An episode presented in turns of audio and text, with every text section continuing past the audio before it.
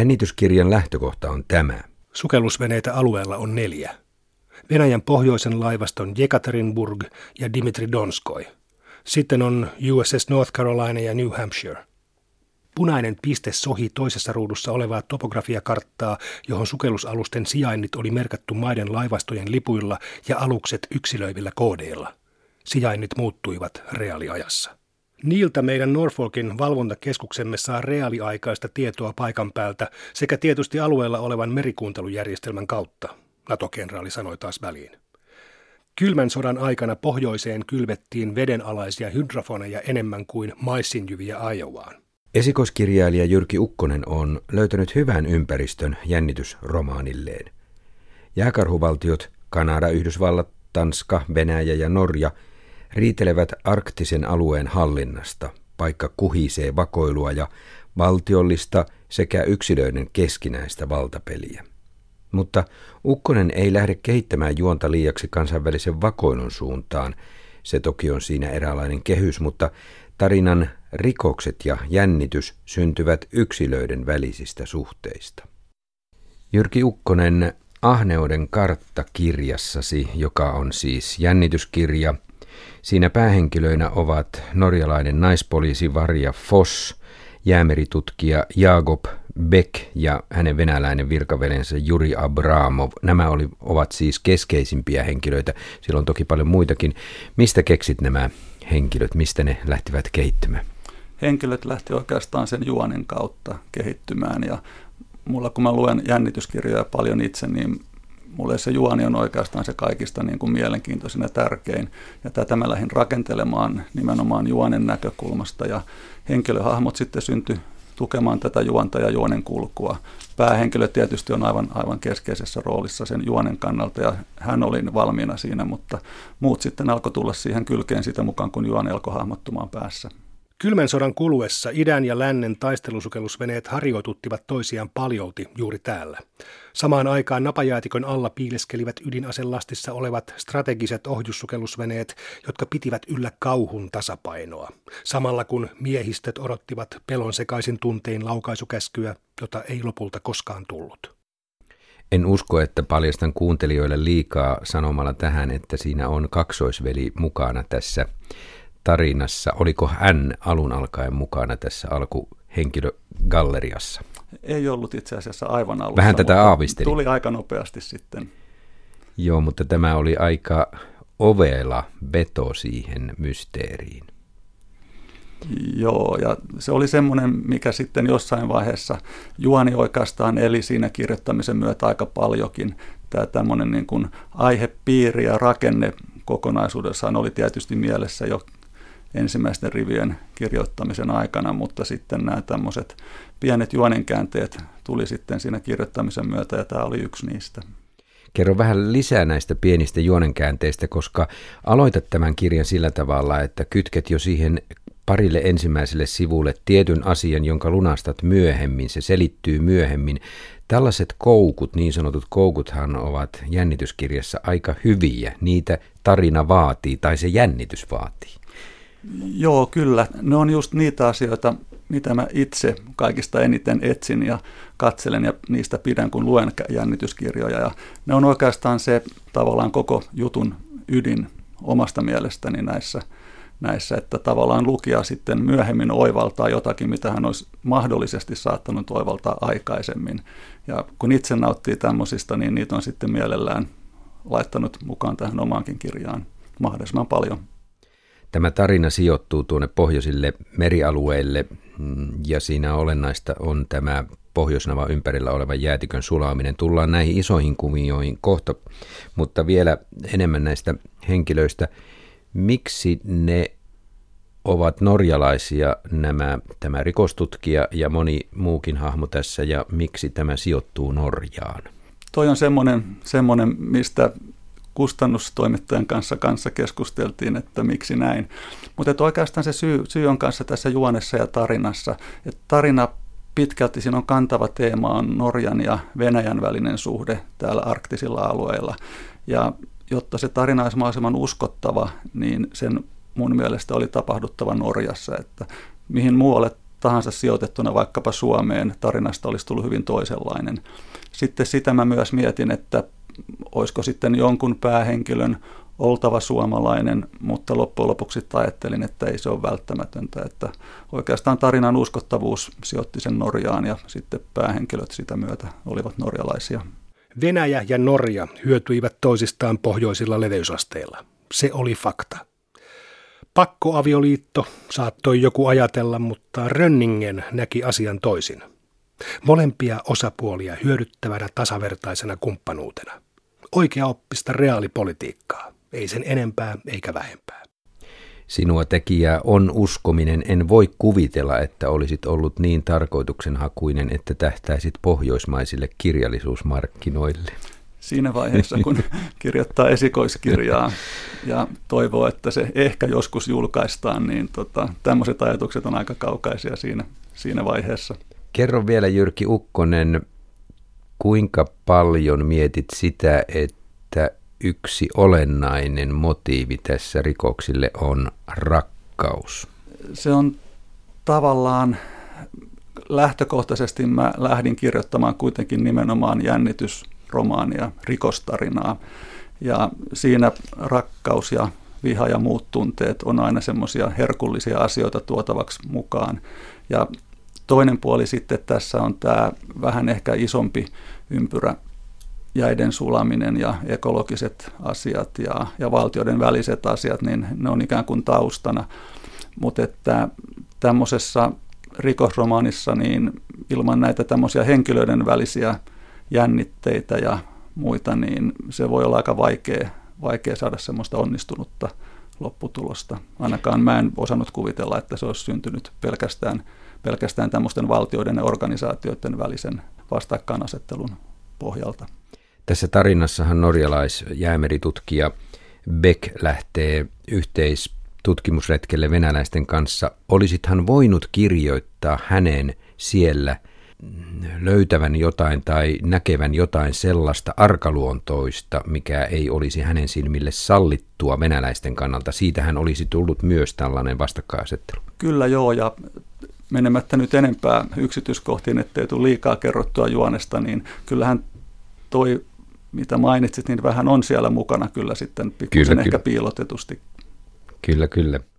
Mutta lukija kun aloittaa kirjasi, niin ensin houkuttuu tai harhautuu ajattelemaan, että siitähän tässä onkin kysymys. Joo, no tämä on taas... Et halua paljastaa tarinaa. Sitä en, en tarinasta Joo. enempää, mutta että just, just se, että se on mun mielestä kiva. Mä en tiedä kuinka hyvin se on sitten onnistunut tuossa, tossa, mutta just se, mitä mä jo totesin, että itse lukiessani mä tykkään siitä, että luulee, että asia on jollakin tavalla ja sitten myöhempään se onkin toisella tavalla ja sitten ymmärtää, että tämä olisi ehkä itsekin pitänyt tai voinut oivaltaa jo aikaisemmin. Ja sitä tuossa on vähän yritetty hakea, että, että tavallaan ei ole niin, kuin, niin kirkasta kuvaa. Oikeastaan tuossahan nämä loppuratkaisut ja mistä loppujen lopuksi on sitten kysymys, niin nehän on aika lopussa vasta tulee Kyllä. vastaan. Sehän on aika yleistä jännityskirjoissa. Ja vakiokaava jännityskirjoissa aika usein on myös sellainen, että ylempi esimies puuttuu alemman tutkimuksiin ja joissakin tapauksissa pyrkii jopa niitä estämään. Tässä tarinassa kuitenkin tuon läsnäolo tuntuu jotenkin luontevalta, koska siinä on tämä valtioiden vastakkainasettelu ja valtioiden erilaiset turvallisuusintressit. Eli oliko helppo kirjoittaa tavallaan tällaista vastakkainasettelua? No kyllä joo, joo että se, se mikä mulla oli se ajatus siinä, että tämä vastakkainasettelu näkyisi ikään kuin monella tasolla ihmisten välisissä suhteissa, sitten organisaatioiden välisissä suhteissa ja sitten jo valtioiden välisissä suhteissa. Että tavallaan semmoinen kerrostuneisuus loi semmoisen herkullisen tavallaan asetelman juonen eteenpäin viemiseksi. Tiedustelualus FS Marjata, joka vahti Venäjän pohjoisen laivaston liikkeitä Barentsin merellä, herätti aika ajoin närää liikkumisellaan kiisteltyjen merirajojen ja Venäjän aluevesien tuntumassa. Samaa harmitonta lihasten pullistelua ja vastapuolen testaamista harrastivat molemmat osapuolet, joten asiat harvemmin kehkeytyivät sanallista piikittelyä kummemmiksi. Kerroit Jyrki Ukkonen, että aloitit kirjoittaa tätä vuonna 2007. Silloin ei ollut tietoakaan niistä vastakkainasetteluista tai kohuista, jota muun muassa Sini Saarela sai ryhminen aikaisiksi. Mikä herätti sinut vuonna 2007 tähän aiheeseen ja alueeseen? Kirja itse asiassa sijoittuu vuoteen 2007, mutta mä aloitin sen myöhemmin, noin ehkä kolmisen vuotta sitten. Mutta tota, se, että, se, että miksi silloin, mä muistan hyvin tämän, tämän 2007 sukellusretken, mikä sinne tehtiin ja miten sitä uutisoitiin. Ja kyllä silloin jo niin kuin oli ajatus, että tästä se lähtee, mutta tota, se varsinainen kirjan tekeminen alkoi sitten vähän myöhemmin. Tietysti kun on kirjan aloittanut silloin, niin eihän ollut mitään aavistusta siitä, että julkaisuajankohta sitten sattuu tämmöiseen hetkeen, jolloin asia on muuten, muuten esillä toista, toista kautta. Se on nyt sitten silkkaa sattumaa. Tuosta vuodesta 2007 muistamme sen, mikä välähtää sinun kirjassasikin, että siellä tehtiin tämä merenalainen sukellus, jonka kuva sitten levisi maailmanlaajuisesti, kunnes suomalaispoika löysi, että tämähän on elokuvasta eikä aidosta sukelluksesta. Oliko se näin? Kyllä se oli näin, joo. Silloin tota, tosiaan nämä ensimmäiset uutiskuvat, mistä tästä sukelluksesta – mitä niitä levisi maailmalle venäläisen uutiskanavan kautta, olivat tosiaan tästä Titanic-elokuvasta leikattuja. Ja sitten ne ehti Reutersin kautta levitä maailmalle ja sitten joku suomalaispoika, hänen nimeään en muista, muista niin huomasi, että nämä ovat samoja kuvia, mitä on tuossa Titanic-elokuvassa ja sitten tietysti siitä nousi iso kohu.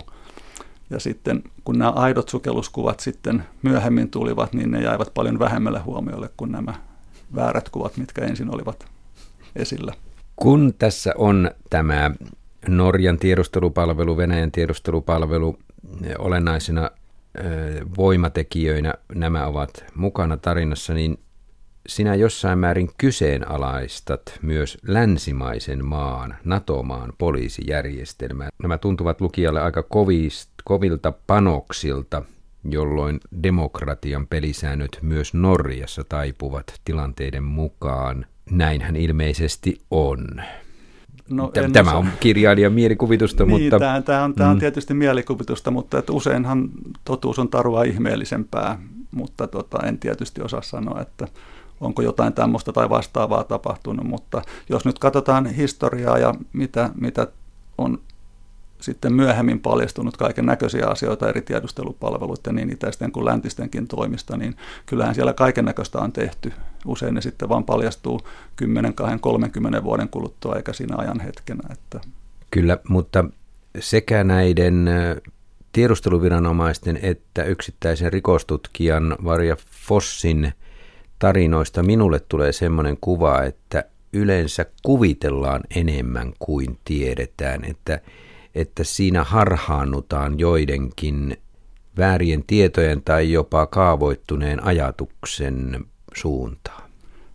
Varmasti näin on ja jos katsoo tämmöisiä, jos joitakin mä muistan lukeneen, niin jotakin tämmöisiä kirjoja CIAsta muistaakseni on joku semmoinen suhteellisen laaja teos, minkä mä joskus luin, niin siellähän niin kuin hyvin käy ilmi, että luulot ja pelot ruokkivat mielikuvitusta ja mielikuvitus saa sitten tämmöiset instanssit ja yksilöt toimimaan tietyllä tavalla, eikä niillä välttämättä ole sitten mitään semmoista reaalista pohjaa taustalla, miksi niin olisi pitänyt toimia tai tehdä. En tiedä, minkälaisen kirjoittajakoulutuksen olet saanut, mutta, mutta tässähän toimii hyvin se, että siellä yksittäinen rikostutkija tavallaan välillä tietää enemmän kuin nämä korkean tiedustelun upseerit ja virkamiehet, mutta sitten toisaalta he luulevat myös tietävänsä paljon. Ja lukija seuraa näiden kahden tason toimivuutta ja koko ajan aprikoi lukiessa sitä, että kumpi tietää oikeaan suuntaan edes.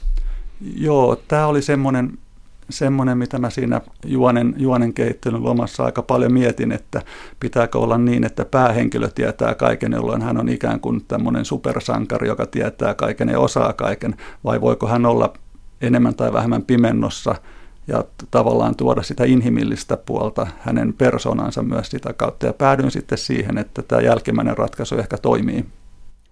Se toimii nimenomaan varmaan paremmin. En tietenkään voi verrata, kun ei ole toista vaihtoehtoista tarinaa tässä, mm. mutta aika hyvin käytät niin sanottua epäluotettavaa kertoja. Lukija ei voi olla ihan varma, kumman puolella lainausmerkeissä kertoja on, kumman asioista kertoja tietää enemmän. Tämä oli aika valveutunutta kirjoittamista minun mielestäni. Joo, ja mä, mä luulen, että se on ehkä tullut enempi sitä kautta, että kun itse lukee paljon, niin just sen tyyppiset kerrontatavat on itseä viehättänyt, että se ehkä on tullut vähän niin kuin sitä kautta automaattisesti jopa tiedostamatta. Mietitkö yhtään kirjoittaessasi sitä, että voitko kirjoittaa rikollisuuden aina tulevan idästä? En miettinyt siinä mielessä, että tässähän on hyviä ja pahoja molemmilla puolilla. Aivan myös, oikein, myös, myös kyllä. Tiedustelu... Mistä alkaakaan itse asiassa pahin rikos tässä. Niin, niin. kyllä näin, näin on, että mm. et, et, tavallaan kun tässä on sitä hyvää ja pahaa vastakkainasettelua yksilöiden tasolla ja organisaatioiden tasolla ja sitten jopa niin kuin valtioiden välillä ja tasolla, niin se tavallaan on aika musta valkoinen ajatus sitten, että olisi pelkästään toisella puolella pahaa ja toisella puolella hyvää tämmöisessä tarinassa. Kyllä. Ajatellaan tuota pohjoista merialuetta ja jäätikön sulamista, niin siellähän on piilossa valtavat taloudelliset resurssit. Herättikö se sinussa ajatuksia ekologisuudesta? Kyllä, joo. joo. Et jos ajatellaan semmoista, semmoista ihan pelkkänä ajatusleikkinä, että maapallolla olisi pelkästään yksi valtio, niin ei kukaan edes ehdottaisi, että öljyä ja kaasua lähdettäisiin hakemaan neljän kilometrin syvyydestä jäämeren pohjasta, missä se on kaikista hankalimmin saatavilla ja missä ympäristökatastrofien riski on suurin. Että tässä tavallaan sitten tulee mukaan tämä ahneus, että jokainen valtio haluaa sen oman siivunsa taloudellisesta kasvusta ja hyvinvoinnista. Ja tällä hetkellä Norjahan on äärettömän rikas juuri nimenomaan näiden öljy, öljy- ja kaasuvarojensa takia, ja Venäjän talouskasvu pitkälti jo nyt on, on laskettu sen varaan, että, että pohjoisen luonnonvarat saadaan hyödynnettyä. Retkikuntaa koskeneen uutisoinnin rinnalla runsaasti palstatilaa oli saanut napajäätikön sulaminen. Ympäristöjärjestöt puhuivat globaalista katastrofista. Kriittisimmät asiantuntijat ennustivat jääpeitteen totaalisen romahtamisen tapahtuvan muutaman vuosikymmenen sisällä. Sen tapahduttua Pohjoisnavalla voisi kesäaikaan vierailla purjeveneellä. Ahnetta kilpajuoksua pohjoiselle alueelle ei kuitenkaan hidastanut mikään. Päinvastoin, napajään sulaminenhan tarkoitti maalin häämöttävän. Opiskelin Tampereen yliopistossa kansainvälistä politiikkaa ja kansainvälistä oikeutta 70-luvulla, jolloin oltiin kyllä vielä kylmän sodan poteroissa. Vanha topografiakartta oli peräisin 60-luvulta kylmän sodan ajoilta, jolloin Neuvostoliiton raskaasti ydinaseistetut sukellusveneet piileksivät napajäätikon suojissa. Haalistuneet merenpohjan korkeuskäyrät erottuivat enää heikosti kellastuneelta karttapohjalta. Narukin oli rispaantunut. Puoli vuosisataa vanhalla kartalla oli vielä laajalti kartoittamattomia syvänmeren alueita. Toinen kartta samalta merialueelta, uusi ja kirkasvärinen, piirsi pohjoisen jäämeren reunavaltioiden nykyiset aluevesirajat ja vyöhykkeet, kuten ne oli kirjattu YK merisopimuksessa. Orlov oli aikoinaan joutunut kahlaamaan vuodelta 1982 peräisin olevan sopimustekstin läpi useaan otteeseen ymmärtääkseen, mitä siinä lopulta sanottiin, varsinkin merialueiden jakamisen perusteista ja aluevaatimusten käsittelystä YKssa. Kaksi karttaa, pelon kartta ja ahneuden kartta, vanha ja uusi maailman järjestys, roikkuivat seinällä vieretysten. Aikaisemmin kyse oli ollut turvallisuudesta, nyt viime kädessä riihikuivasta rahasta. Rintamalinjat eivät juurikaan olleet muuttuneet. Kirjoitat tässä tarinassa pelon kartasta, joka oli sen aikainen kartta, ja nykyisestä ahneuden kartasta. Selo, selosta vähän näitä käsitteitä. Pelon kartta, sitä termiä, mitä mä nyt tässä tavallaan käytän kuvaamaan kylmän sodan aikaa, niin silloinhan vastakkainasettelu oli selvää. Oli itä ja oli länsi ja rintamalinjat kulki ihan tasan tarkkaan siinä välissä. Ja silloin tämä pohjoinen arktinen alue, siellä oli paljon tiedustelutoimintaa, sukellusveneet. Murmansk oli toisen maailmansodan aikaan merkittävä sotasatama ja kylmän sodan aikana se oli sukellusvenetukikohta, jossa oli suurin osa venäläisistä sukellusveneistä. Ja taas sitten Napajäätekön alla ydin, ydinohjuksilla varustetut sukellusveneet piileskelivät odottamassa sitä laukaisukäskyä joko Washingtonista tai Moskovasta, jota ei sitten onneksi koskaan tullut. Et siinä mielessä tämä pelonkartta kuvaa terminä tätä aikaa tai sitä aikaa. Sitten taas tämä ahneuden kartta, jossa kysymys on enemmän sitten riihikuivasta rahasta ja luonnonvarojen hyödyntämisestä, niin kuvaa tätä päivää ja sitä vastakkainasettelua, mikä siellä tällä hetkellä on. Rintamalinet ei ole ihan yhtä selvät, koska tässä on myös USA ja Kanada esimerkiksi riitelee läntisen jäämeren alueen alueen vesistä ja taas Norjalla ja Venäjällä on paljon yhteistyötä. Norja myy teknologiaa Venäjälle ja niin päin poispäin, että rintamalinet on edelleen olemassa, mutta ne on hämärtyneet. Silloin 70-luvulla puhuttiin kalastusvyöhykkeistä ja siitä, miten mannerjalusta vaikuttaa kalastusvyöhykkeen rajaan ja sitten kansainvälisten merialueiden rajoihin eri valtioiden välillä. Kohta neljä vuosikymmentä. Vuodesta 70 lähtien maat olivat nahistelleet Barentsin merellä 176 000 neliökilometrin kokoisesta alueesta, missä tiedettiin olevan rutosti öljyä ja kaasua. Virkamiesten valmistelemassa ehdotuksessa kiistelty alue jaettiin kahteen yhtä suureen osaan. Salomonin tuomio, Morten Rönningen ajatteli savukkeen syttyessä, mutta ainoa ajateltavissa oleva ratkaisu vuosikymmenten kädenväännön jälkeen. Jos hyvin kävisi, Venäjä hirtänyt rajakiista soljuisi molempien maiden virkakoneistojen läpi muutamassa vuodessa, ja ehkä kompromissiehdotus lopulta saataisiin poliittisten johtajien allekirjoitettavaksi. Olet koulutukseltasi diplomi-insinööri ja suuntautunut talouteen, oliko houkutus ajatella myös tätä taloudellisen mahdollisuuden kautta, että sieltä löytyisi todella mittavia luonnonvaroja? Joo, ja sieltähän on löytynyt, että se on ihan, ihan tota, sillä tavalla tiedossa, että, että siellä on jo semmoisia todettuja luonnonvaroja vaikka kuinka paljon, ja sitten on arvioitu, että näistä löytämättömistä luonnonvaroista tällä hetkellä itse asiassa aika suuri osa sijaitsee just täällä pohjoisen arktisen alueen meren pohjassa. Eikä sitten pelkästään tämä, tämä öljy ja kaasu ja mahdolliset mineraalit, myös nämä merireitit, että tota, luoteisväylä Atlantilta Tyynelle valtamerelle, se lyhentää noin 7000 kilometriä matkaa Euroopasta Aasiaan, jos ajatellaan Panaman kanavan kautta kulkevaa reittejä. Tietysti se on rahassa mitattuna ihan, ihan niin kuin hirveä, hirveä summa – mitä, mitä varustamot säästää tämmöisen reitin mahdollistamien laivakulkuväylien kautta. Tällainen vastakkainasettelun alue on tietenkin herkullinen kohde jännitystarinalle. Oliko tämä rikos sinulla mielessä jo ennen tätä alueen löytämistä vai oliko se yksi yhteen heti alun alkaen? Kyllä tämä alue, alue, alue ja tämä niin kuin laajempi viitekehys tuli ilman muuta ensin, ensin ja ajattelin, että sinne tarina sijoittuu – tavalla tai toisella ja sitten se juonen kehittely lähti, lähti käyntiin ja sitten tuli nämä jännitysromaanin piirteet ja kuorotus siihen sen, sen ympäristön ja miljöön päälle. Et kyllä se näin päin meni ensin, että ensin valikoitu nimenomaan miljöö ja aihepiiri ja sitten tuli tämä juoni ja jännitys siihen päälle. Teitkö karsintaa sillä tavalla, että tähän tarinaahan luontevasti olisi ulottunut ja mahtunut Yhdysvaltain tiedustelupalvelu ja joku toimia siellä, koska Norja NATO-maiden uloimpana, lähimpänä Venäjää olevana maana on hyvin tärkeä Yhdysvalloille. Tuossahan Yhdysvallat pikkusen vilahtaa mukana ja se on sillä tavalla kytketty siihen, mutta se ehkä olisi sitten paisunut ja mennyt vähän liian moni, monimuotoiseksi se juoni, jos siihen olisi vielä tuonut sitten sen tahan mukaan. Ja ehkä vielä sekin, että siinä kuitenkin Norja tavalla on, on nyt vähän niin kuin puun ja kuoren idän ja lännen välissä, niin mä tavallaan halusin, halusin pitää sen niin kuin enempi Norja-painotteisena ja sen Norjan tiedustelupalvelun ja, ja organisaatioiden ja, ja näiden näkökulmat siinä enempi esillä.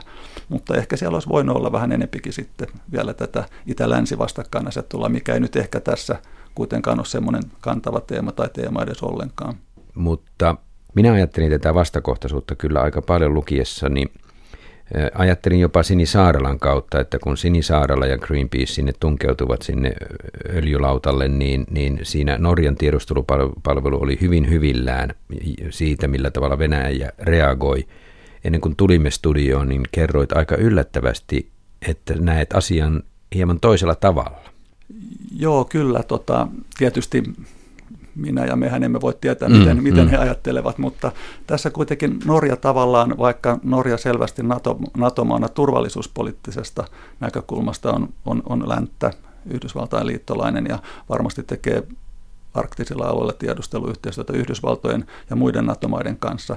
Mutta sitten taas nämä taloudelliset intressit ja yhteistyö venäläisten kanssa nimenomaan tämän energiavarojen hyödyntämisen näkökulmasta pohjoisilla alueilla, niin se on Norjalle iso, iso taloudellinen mahdollisuus ja mun nähdäkseni he yrittävät sitä kyllä hyödyntää kaikin mahdollisin keinoin, että tavallaan tässä niin kuin turvallisuuspolitiikka ja talouspolitiikka pikkusen kulkee omia latujaan, että se ei ole ehkä ihan niin mustavalkoinen valkoinen kuva kuin mitä se on joskus kylmän sodan aikana esimerkiksi ollut. Kyllä, ja sanoit myös, että, että Norjalla on omat intressit neuvotella enemmän Venäjän kanssa, ja mietin lukiessani sitäkin, että mahtavatkohan he kään kertoa kaikkea, mitä saavat tietoon Venäjästä, muun muassa Yhdysvalloille.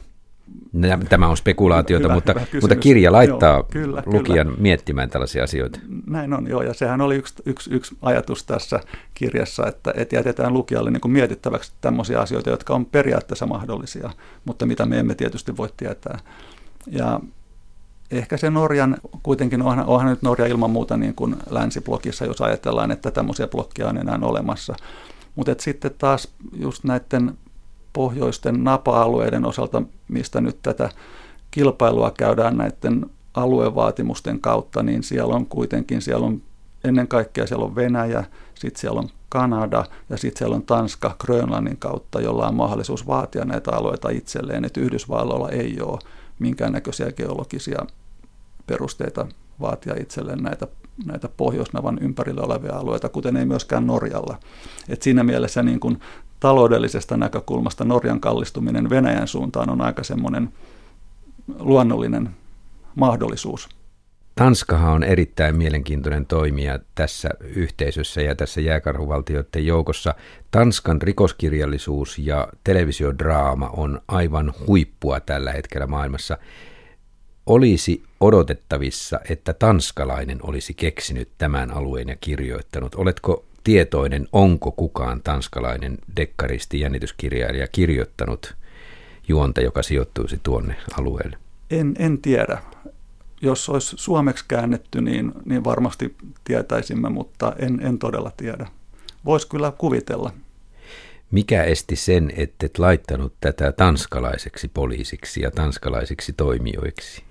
Oikeastaan se oli enempi just tämä, että se Norjan ja Venäjän suhde oli se, niin kuin, minkä mä näin mielenkiintoisimpana tässä, että oishan se voinut olla tanskalainenkin, mutta tota, se olisi sitten enempi, enempi mennyt sinne – Grönlannin suuntaan, mutta mahdollisuus sekin olisi ollut. Puhutaan vielä, vielä näistä päähenkilöistä. Norjalainen tutkija Varja Foss on nainen, joka saa alun alkaen kirjan alussa tietyn tragedian niskaansa. Ja kun puhuimme aikaisemmin näistä koukuista, niin miten olennaista oli se, että myös Bekin tarinaan liittyy tavallaan samanlainen trauma ja tuska? Se oli oikeastaan semmoinen, mikä tuli aika nopeasti siinä sitten, kun näitä henkilöhahmoja alkoi miettimään, että tavallaan semmoinen heidän välinen ristiriita ja toisaalta sitten samankaltaisuus ja miten he ehkä pelaavat toisiaan, niin se loi tavallaan semmoisen herkullisen, herkullisen maaperän tämmöisten luonne, luonteen piirteiden ja luonteen kuvausten taustalle. Ja sitten taas sitä kautta oli oikeastaan aika helppo perustella niitä tekoja, mitä he tekevät ja miten he toimivat. Että ehkä jos ajatellaan sillä tavalla, että juoni, juoni vaati heitä tekemään tiettyjä asioita ja sitten piti vähän peruttaa taaksepäin, että saatiin semmoisia luonteenpiirteitä ja muita sinne taustalle, että tulee perusteluksi nämä teot. Olennaistahan jännityksen kehittämisessä on se, että siellä on alun alkaen joukko irrallisia tapahtumia, jotka eivät näyttäisi liittyvän millään tavalla toisiinsa. Tuhopoltto, jonkun kuolema jossain. Ja sitten kun niille alkaa tutkia Varja Fos kerätä yhteisiä tekijöitä, niin siitä alkaa lukijalle hahmottua jonkinlainen kuva. Miten kaukana halusit pitää nämä irralliset tapahtumat toisistaan alussa? toi on aina semmoinen hankala, hankala siinä vaiheessa, kun se juoni alkaa hahmottumaan päässä, että kuinka paljon kertoo ja kuinka paljon ajattelee, että lukija oivaltaa, ja sitten on taas asioita, joita ajattelee, että lukija ei saa missään nimessä oivaltaa vielä liian alussa. Että jos oivaltaa, niin sitten se koko loppukirjan lukunautinto saattaa olla selkeästi pilalla. Et se on semmoista nuoralla tanssia, ja mä yritin ne sillä tavalla pitää mahdollisimman erillään aika pitkään sen juonenkulun näkökulmasta, jotta ei tulisi semmoista ajatusta, että lukija heti tietää, mistä tässä on kysymys.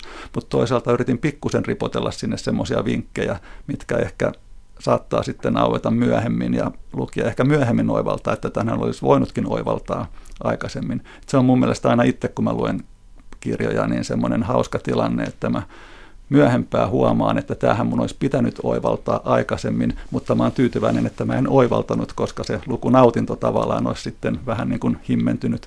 Karsitko loppuvaiheessa tällaisia ö, liiaksi kirjoittamisia pois sitten sieltä?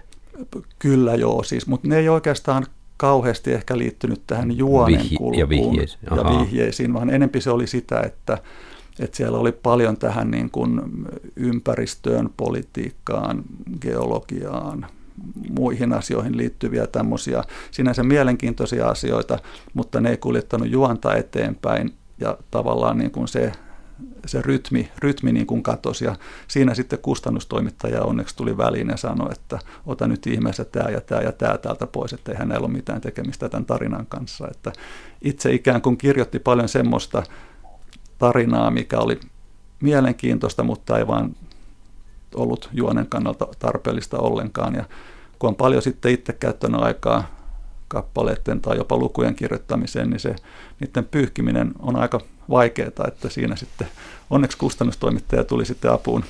Jyrki Ukkonen, tässä tarinassa norjalais-naispoliisi Varja Foss joutuu silmätikuksi ylemmät turvallisuuspalvelun viranomaiset harhauttavat häntä ja järjestävät asioita sillä tavalla, että Varja Foss ei tiedä oikein, mistä on kysymys. Kuinka paljon halusit kirjoittaa tähän tätä vastakkainasettelua? Se oli oikeastaan yksi näitä kantavia, kantavia teemoja tässä, että tämä päähenkilö Varja Foss tosiaan ei pelkästään tutki rikosta tai rikoksia, vaan myös joutuu kamppailemaan omien ikään kuin liittolaistensa kanssa. Se loi semmoisen mielenkiintoisen jännitteen ja myös mä näkisin, että se oli semmoinen asia, mikä häntä henkilönä ikään kuin kasvatti tämän kirjan edetessä ja toi selkeästi niin kuin esille hänen luonnettansa ja lähestymistapaansa ja semmoista, mikä tavallaan niin kuin sai hänet enempi, enempi näkymään myös ihmisenä tässä, ei pelkästään tutkijana. Mielenkiintoista oli tässä se, että Varja Foss tukeutui vain tiettyihin pieniin tosiasioihin, joista hän saattoi olla äärimmäisen varma, mutta Norjan tiedustelupalvelu näki siinä asiassa paljon isommat ympyrät ja motiivit. Aivan erilainen maailma oli heillä. Kyllä joo, joo, ja jos katsoo historiaa, historiaa ja aika mielenkiintoisia teoksia on kirjoitettu tiedustelupalveluiden toiminnasta. CIA-sta mä oon lukenut jonkun semmoisen suht laajan teoksen, niin nämä tietysti on semmoisia asioita, jotka tulee sitten esille kymmeniä vuosien päästä vasta, mutta että siellähän on tämmöistä sen toiminnan luonteeseen kuuluu tämmöinen tietty vainoharhaisuus, että ruokitaan omaa mielikuvitusta ja perustellaan omaa toimintaa sillä, vaikka se sitten olisikin kuinka kaukana todellisuudesta.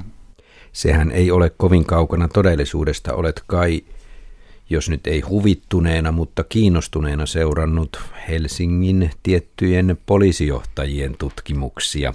Niin, joskus, joskus totuus on tarua ihmeellisempää. Viimeistelit tämän kirjasi viime vuoden kuluessa. Olisiko nämä loppuvuoden Helsingin poliisijohtajien tutkimukset kirvoittaneet mielikuvitustasi vielä jollain tavalla siihen, jos et olisi vielä julkaissut? Saattaa olla joo, mutta että, että siinä vaiheessa kun nämä sitten tuli, tuli esille, niin siinä vaiheessa kirja oli jo pois omista käsistä.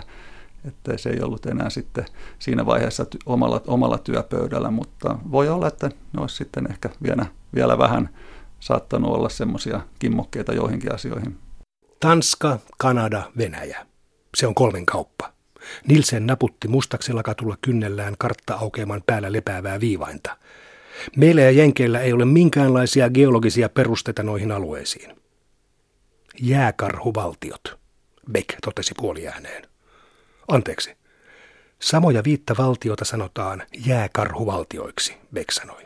Kun näitä valtioita, joita luettelit, kutsutaan kirjasi mukaan jääkarhuvaltioiksi, siis Yhdysvallat, Venäjä, Tanska, Kanada, Norja, niin tuliko siitä myös jääkarhuille olennainen rooli tässä tarinassa?